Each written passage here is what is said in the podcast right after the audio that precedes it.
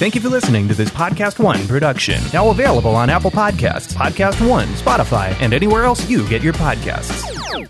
Coming up on this episode of Killer Genes, hearing a loved one's voice for the last time. Hey Kelsey, it's Rachel. Just uh, give me a call back when you get this. Uh, if you don't call me back tonight, I'll be home all day tomorrow. So I'll talk to you later. Love you. Bye.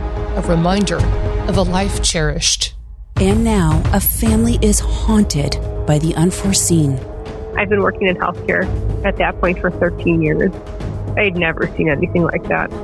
Is it obvious who's responsible for murder? Or is a cheating boyfriend deflecting from finding the real killer? The following episode of Killer Genes contains graphic and sensitive information and material. Listener discretion is advised.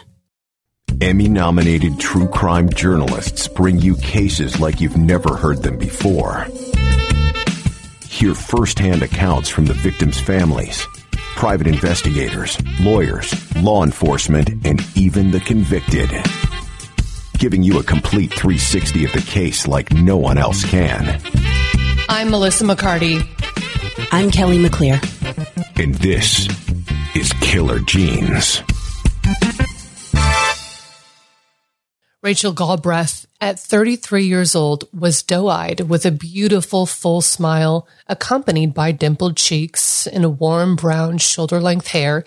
Her youthful look reflected her beauty routine, all natural, using homemade products.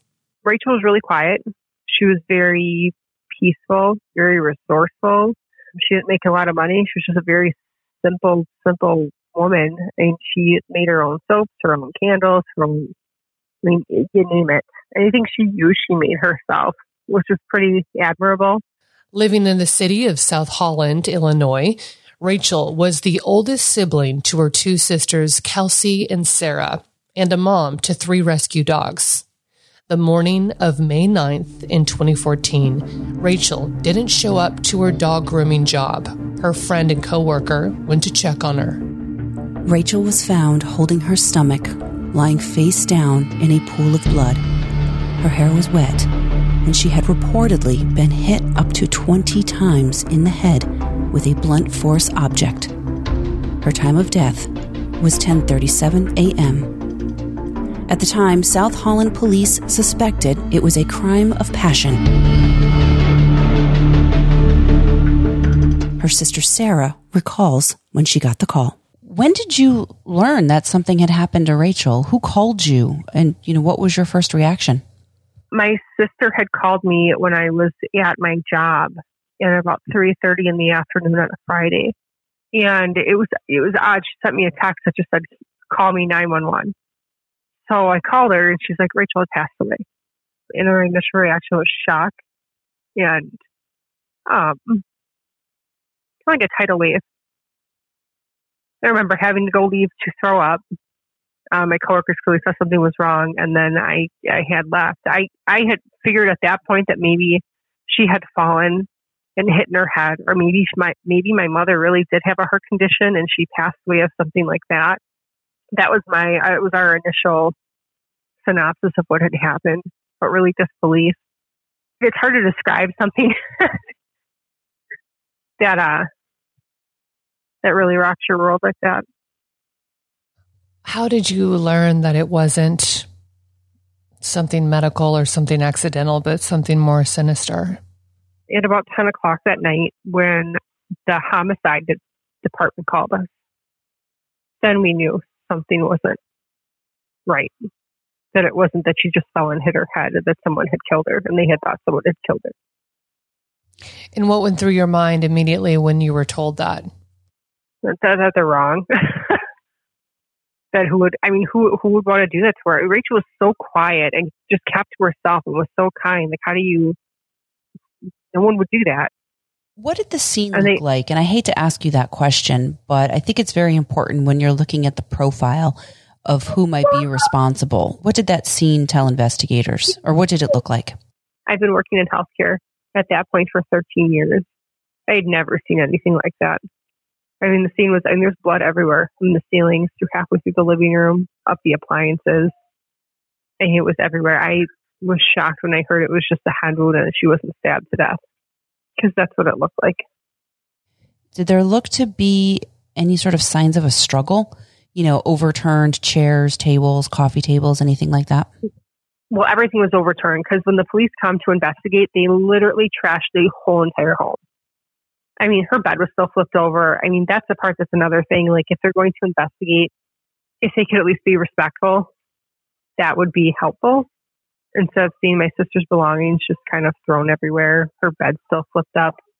It was really frustrating, but not, not the only sign of a struggle I saw, which no one can still explain to me of how this happened.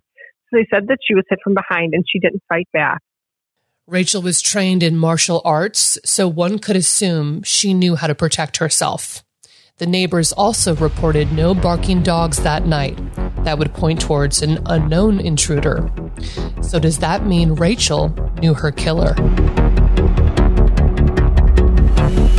Her sister Sarah says Rachel recently overcame some major personal hurdles and growing pains.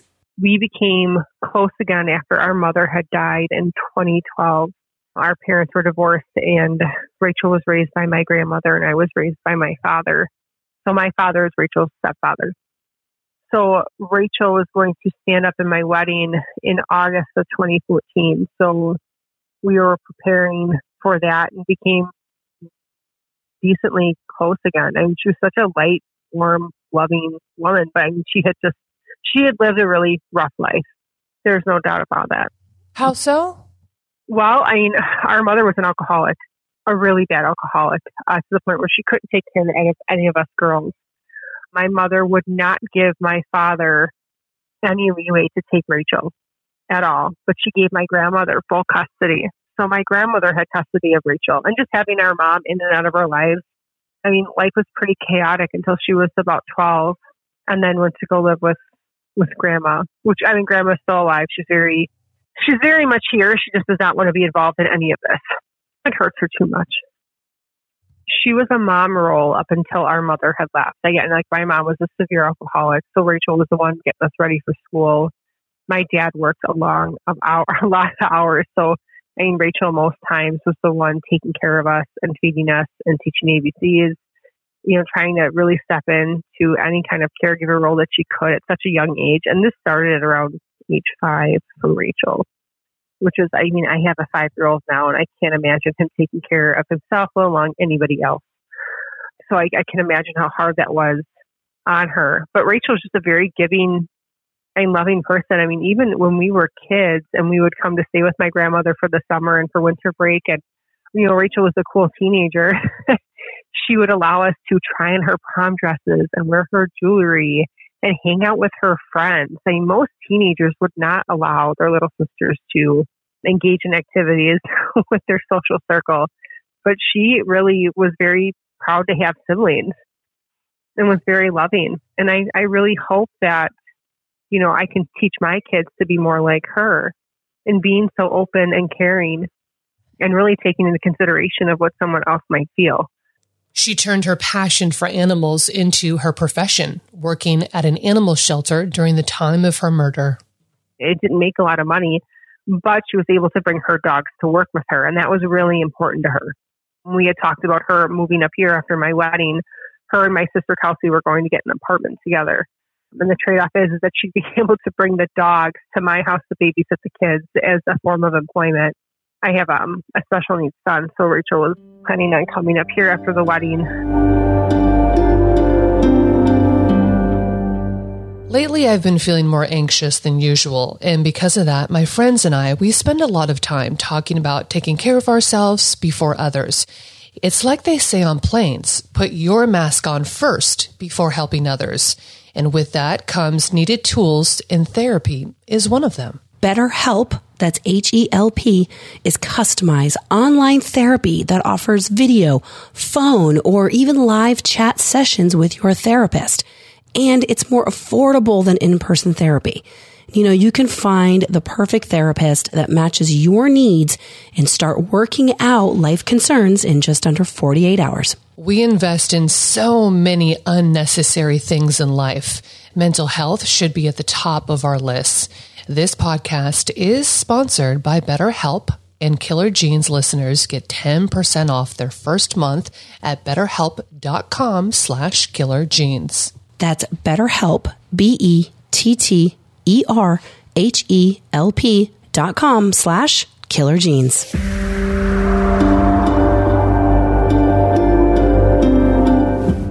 Rachel was exploring a life change because of jolting news she discovered in her relationship. She was in an off and on again relationship with someone for about eight years. The two lived together as well at certain times. They started dating around 2010. Now, he was friends with her ex boyfriend. And I think that's how all that got started. Jason had kind of been in the background for many years prior to that. And then they started dating off and on. And then they had moved in together about two years prior to her death. The boyfriend's name has been well documented in the media, but we will use his first name only. Rachel's boyfriend was a man named Jason. Early on, did investigators give indication, any indication that they felt it was somebody that Rachel knew? Or, you know, was it just a crime of circumstance or happenstance, breaking and entering? Maybe somebody just came in to rob the house and something had happened. Or did they feel that it was somebody that she knew? They, you know, and that was probably the hardest part of this whole ordeal is the, the hope game. So the hope game started right away, the very first day that we met with investigators. And they already had their eyes set on Jason right away. That wasn't, that wasn't even the question. It wasn't even something that wasn't said out loud. It was said out loud several times by Detective Williams and Detective Malone that two weeks we're going to arrest them. Two weeks we're going to arrest them. They came to the funeral. They, they Wait, are they out. are they telling you this? Yes.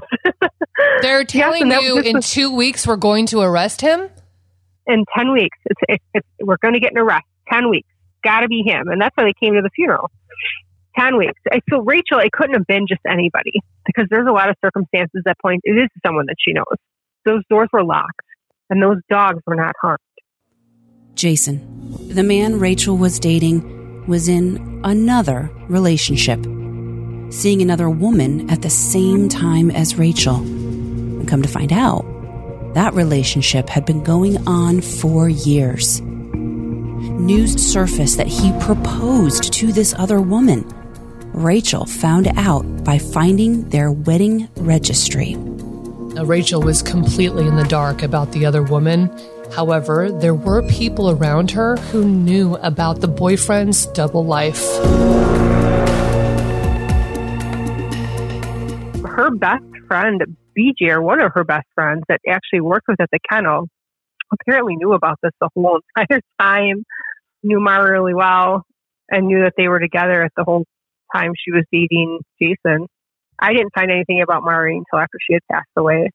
Tell me about South Holland and how, you know, when you think about I mean, it's what you indicated is Jason being on and off with Mari, we believe about 14 years. Is that right? Yes.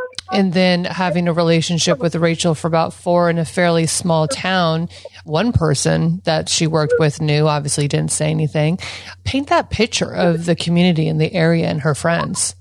Well, I don't believe Mari lived in South Holland. I'm not exactly sure where she lived at the time. I thought it was more Palos Heights, which I mean, Chicago, those suburbs sound small, but Chicago's huge. It is gigantic. So I think that there would have been a really good way for them not to find out and for gossip if they don't hang out with the same crowd, for not that not to get back to anybody. And her friend BJ is very, he is quite the odd duck.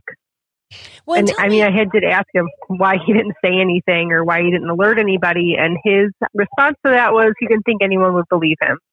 Well, and tell us about about Rachel's friend circle. Who was in her tight group of friends that she confided in?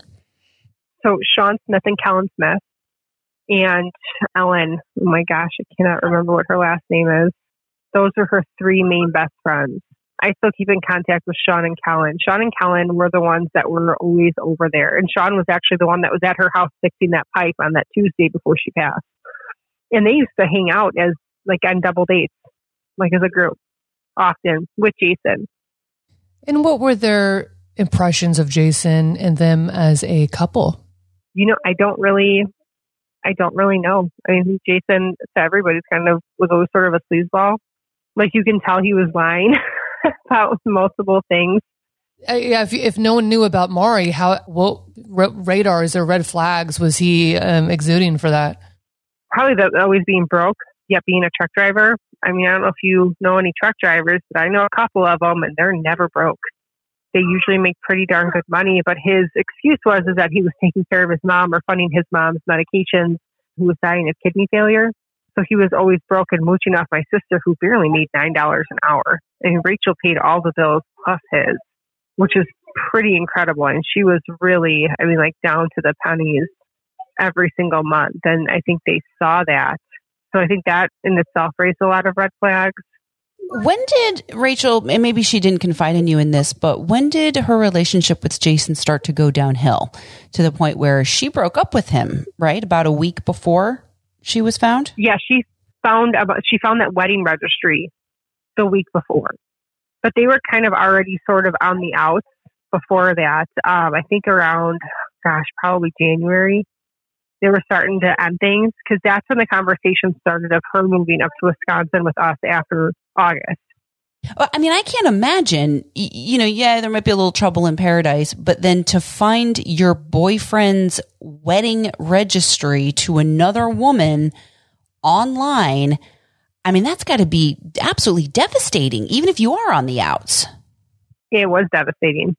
It was super devastating for her. And to find out that that had been going on their whole relationship. You know, Melissa, I don't know about you, but with all the styling and dyeing of my hair over the years, and of course, as I get older, my hair has started to become thin and just doesn't feel as healthy which is very upsetting to me to say the least. So before it gets too bad, I decided to take Nutrafol and do something about it. 30 million women are impacted by thinning hair and a lot of my girlfriends they just are constantly stressing out about it. Nutrafol has formulas that are clinically shown to improve hair growth and thickness within months. What I love is that Nutrafol is physician made to be 100% drug free.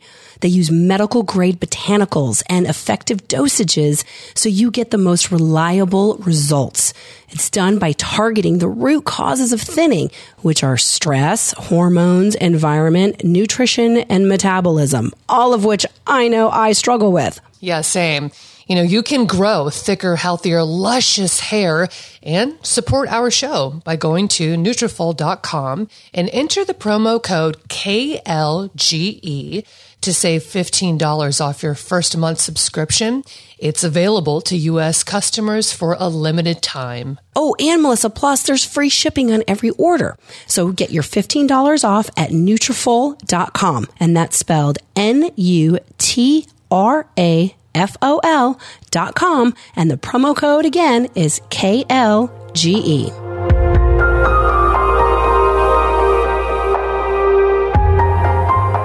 Okay. I want to go back to his career that he said he was driving semis. He never actually yep. had a license to do so, right? Nope. And who discovered that he didn't have that CDL license? I actually don't know. And now it was discovered that he was only working at Lubell's. I can't remember who made. Well, he's sitting there saying that. he's sitting there saying, you know, we're supposed to be in a committed relationship with Rachel, and he obviously isn't if he's getting married. He says he is a truck driver, yet he doesn't have a CDL. I mean, do you think that, you know, Rachel found out all about this and finally just called it quits with Jason? And if, if Rachel was giving him money, I don't want to say this because I can't say it, but I'm going to say it. I mean, that's definitely motive to be yeah. very upset with Rachel if she's cutting him off.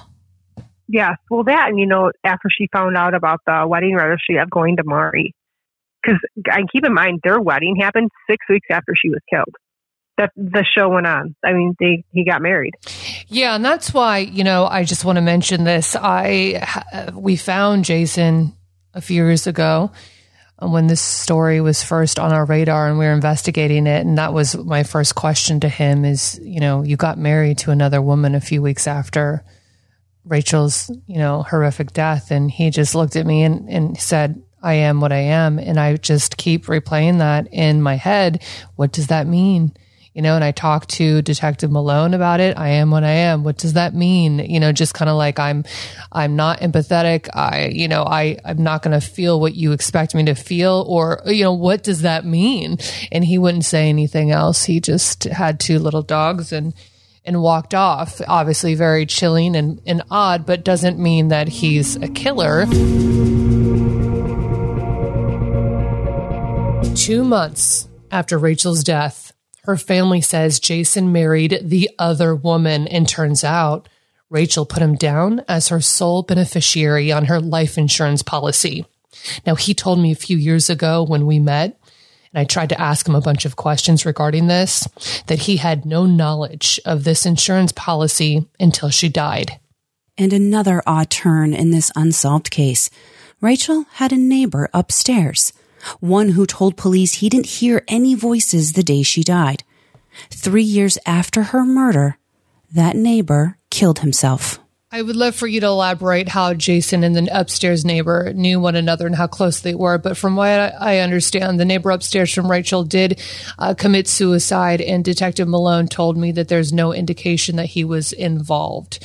I don't know if he was involved or they're just not saying exactly what he knew. He doesn't have to be directly involved they have to have information on what's going on. And they had taken Jason and the, the Chuck, the guy that lived upstairs, had actually rode all the way to Texas together in a car, six to 18 hours. and we didn't find that out until after Chuck had died. And so it's hard to tell like what the relationship is between Chuck and Jason. Year and was did that Chuck- ever actually looked at? You know, I don't know if it was necessarily negative or dangerous towards Rachel, but I don't know if Chuck maybe knew something that he just wasn't saying anything. Or maybe had Jason confided in Chuck. Like I just I just don't know. But it's an avenue that I feel like was never looked at I want to talk about the prints and Kelly is much better at forensics and, you know, Malone and I discussed it. She said his prints were everywhere because he lived there. He was there prior to, but after my question was the scene filled with blood everywhere. Were his prints anywhere within the entire region where the blood was? And, you know, if yes, can't they distinguish between his prints in her blood versus prints of someone who lives there? Yes, there would be So- a way to say, like, if I grab this coffee mug and then blood goes on it, you can tell my prints were there first. But if there's blood on the coffee mug, then I grab it, it leaves a different indentation. So it would be that I grabbed it after the blood was there, meaning I was there when it happened or right after it happened. So you can do that with the fingerprints. And I'm also very curious because Sarah, and I'm sorry that the crime scene was was so horrific. Were there any shoe prints? Is is one of my Right. biggest thing. If if the kitchen and the living room was so scattered with blood, there had to have been some sort of shoe print. Um, Even if the person took a shower, which would indicate what the upstairs neighbor said was the I water mean, running, the right? chances are, if you're going to step in it, then there, if you stepped in it even just a little bit, you would leave a trail going out the door or out a window In or or, whatever. So maybe that is something though that law enforcement is holding close to their vest must be. because it's something that maybe only the killer would know about. but obviously, it's not Yeah. traced back to him because if it were, he'd be. That arrest would have happened in two weeks. yeah. But we also don't know if they actually. I mean, was there a search warrant for his his house with Mari? Was there a search warrant for their cars? They actually searched their cars. Like these are things that we don't know if they actually did. Did They search her house at all?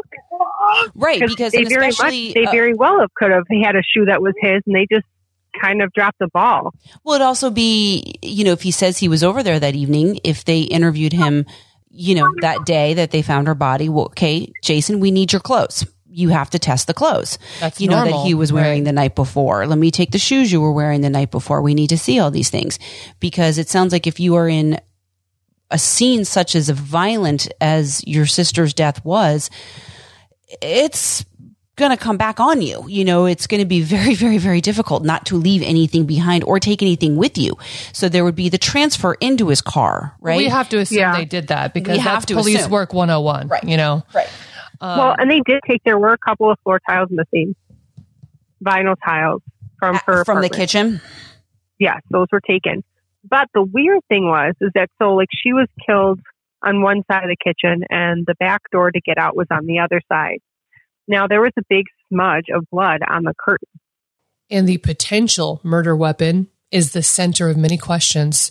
Police have never confirmed what the weapon was.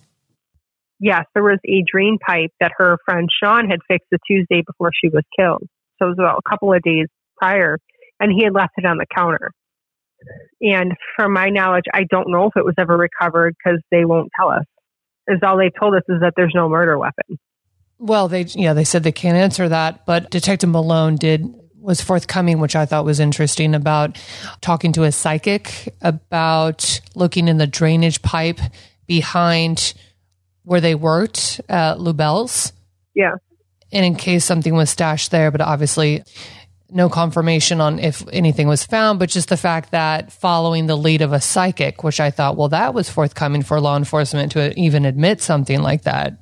Yeah, you know, and I will have to say, I think Detective Malone, I really do think she cares. Let's talk about games. For us, it's our playtime when we need a well deserved break. And June's Journey is the perfect game for us as true crime hosts because, as you know, we love to crack cases and be challenged with mysteries. It is a visually beautiful game set in the roaring 20s where you play June Parker, an amateur detective finding clues while experiencing a movie like story. And you know what? It feels immersive while giving your brain a fun exercise. And you know what? 30 million fans agree with me that this vivid storyboard stays stimulating with new cases to crack and mysteries to solve all along the way. So get ready to awaken your inner detective, the suppressed sleuth in all of us. June's Journey is free to download on the Apple App Store or Google Play.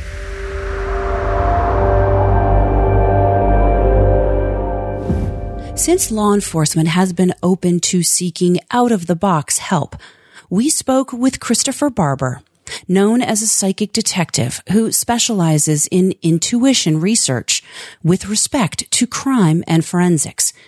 He is not on this case, not hired by the family, and has no affiliation whatsoever except for being an expert in his field. We gave Chris a photo of Rachel and withheld all other information, including her name. I tasked you with two things. And number one was, you know, what could you tell me about her death, how she died, slash murder mm-hmm. weapon? And the 2nd mm-hmm. one, can you sketch or give us details about the killer or killers? When I gave you that photo and you went and did your work on it, what did you get? First thing that happened when I when I looked at her photo was a familiar feeling. It was a slight headache behind my eyes, almost like a, a migraine can feel, not not major but slight, and a slight pain like at the back of my neck, and also something that doesn't happen. Actually, you'd think it would happen more often, but something that uh, happened was I got this rush of this wave of being sick to my stomach, not not to the point of getting sick, but just it was obvious right in the pit of my stomach. Now the the headache, neck ache situation does come up once in a while, almost like it's a it's a form of empathing. When I've worked on cases, for instance, where someone died from some form of head trauma, on cases where people were mutilated um, and their heads were cut off, something involving the head or shot in the head it usually happens not not from being shot in the head, but all the other types of head trauma, like I just mentioned. So that was so obvious to me, even though it would have been maybe subtle to most people. If they experienced it, it was enough for me to comment on it and write down, you know, in my notes and mention it to you. So I felt there was a high probability we were dealing with head trauma and also that that rush of of like and feeling a bit sick to my stomach, I believe was most likely coming from the victim with the, with a few seconds they, that she had perhaps to realize kind of what was happening or who was in her space or this isn't going to maybe go well. And so that was my initial response to her touching capping, sketching. When I sketch, when I use my finger to smudge under a neck or a cheekbone. This is all activating our intuitive system, especially when we are focused on something like like a case like this. So then I started to focus on your questions about how she died and and a weapon. And I saw a lot of blood. This to me felt like there was a lot of blood there. And it seemed like looking at it the way I was perceiving it in my mind's eye while I was working with her photo, when you see flashes in, in your mind's eye, that would be called clairvoyance, old school way of saying it. It was like she was in two rooms. It was like perhaps I was seeing the room she's in in the photo. I don't know if that's a kitchen, but it was like I was in between a kitchen and the living room or a kitchen and a dining room or kitchen in another room. And lots of blood. And in terms of the weapon, sometimes our intuitive system will see something that's the right shape, but it isn't necessarily what it is that we're, we we want to settle on. So I'm careful to not jump to conclusions. But at first, I saw what looked like something in the shape of a uh, the top of a broomstick or maybe a small bat, and then it morphed into a pipe. But the pipe, for some reason, I don't know, looked like it had grooves, like circular grooves around the top or the bottom or both, where you'd screw it into another pipe, perhaps. Now, mind you, Barber has no clue what case this is or details of it, not even her name, yet he sensed a pipe was used a pipe that has been the subject of many questions around her death, a pipe that a previous psychic eluded to South Holland police years prior, and the missing pipe from the day Rachel had a friend over fixing her kitchen. As for the possible suspect, the psychic detective describes his vision. A heavier male. It was a little hard for me to, to settle on does he have just stubble? Does he have, is he clean shaven?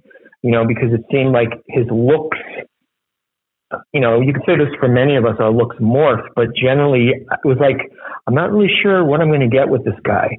I felt like he was known to the victim, that I would be very surprised if he didn't need, he didn't need to medicate in order to exist, whether that's prescription drugs or illegal drugs or both.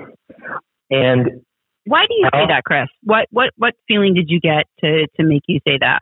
Well, it was while I was sketching him and touching the actual sketch with my hand and getting the charcoal on my hand and touching and tapping and trying to shade the beard and underneath it was I, it was it's always a little difficult to to sketch double chins so I I was having a little trouble with the double chin and but I I I felt like oh, he's so dizzy, and he's so he's somebody that I don't know if this would be a pathology of um, borderline personality disorder or something else, something that you'd need to take take something in order to function well. I felt that there was perhaps some kind of a possible mental issue and and sort of dizziness and like like this is a person where if I knew this person, I, I wouldn't know what I was going to get when I saw them.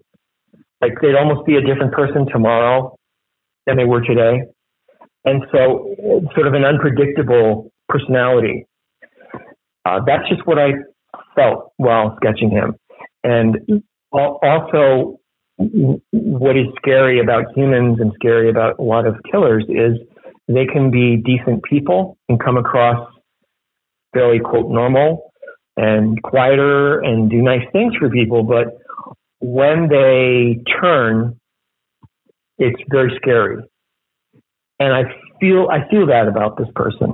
I feel that about this person, and I felt it before I thought before, before I reflected on it later when I wasn't technically working on it.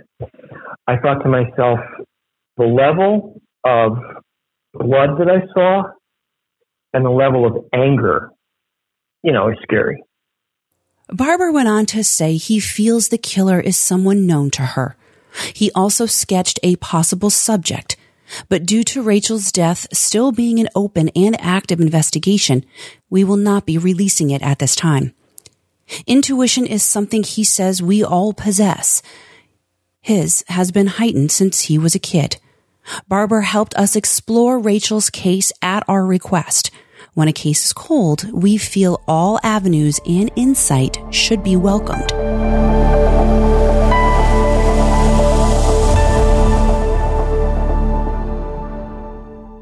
Now, as for Rachel's family, Do you think you'll ever get answers? I haven't completely lost hope, but I'm I'm hopeful. I'm not going to hang everything I have on it. I'm hopeful. While keeping her memory alive, Rachel's stepdad, Mark Richards, has his own way to be with her each day. Sarah, I'm sure your dad has talked about this with you, but when I sat with him, there was a brief interruption that almost brought me to tears. Tell me about 1037 at your dad's house. That is the day that, or that is the exact time that she was pronounced deceased. And how does your father memorialize that moment? Has he ever shared that with you? Yes, because his alarm will still go off today at 10:37 Every single day, does he still have that set? Do you know? every day. It's powerful. It's Yeah, very, very, day. it's very moving and very powerful. And he's a great man.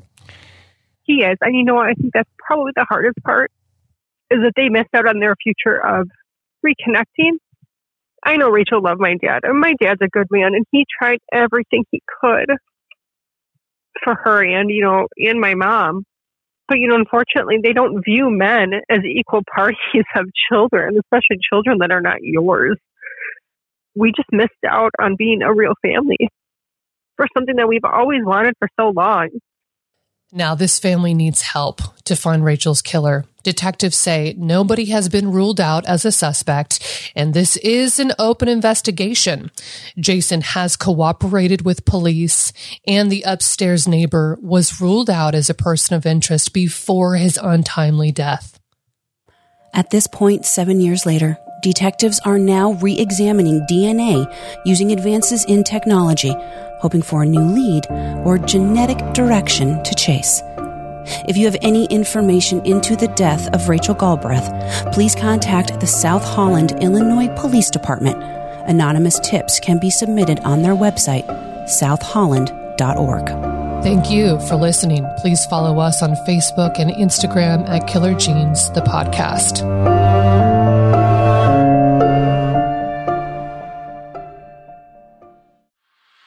Do you want to know what it's like to hang out with MS-13 in El Salvador? How the Russian mafia fought battles all over Brooklyn in the 1990s? Or what about that time I got lost in the Burmese jungle hunting the world's biggest meth lab? Or why the Japanese Yakuza have all those crazy dragon tattoos? I'm Sean Williams. And I'm Danny Gold, and we're the hosts of the Underworld podcast. We're journalists that have traveled all over, reporting on dangerous people and places. And every week, we'll be bringing you a new story about organized crime from all over the world. We know this stuff because we've been there, we've seen it, and we've got the near misses and embarrassing tales to go with it. We'll mix in reporting with our own experiences in the field, and we'll throw in some bad jokes while we're at it. The Underworld podcast explores the criminal underworlds that affect all of our lives, whether we know it or not. Available wherever you get your podcasts.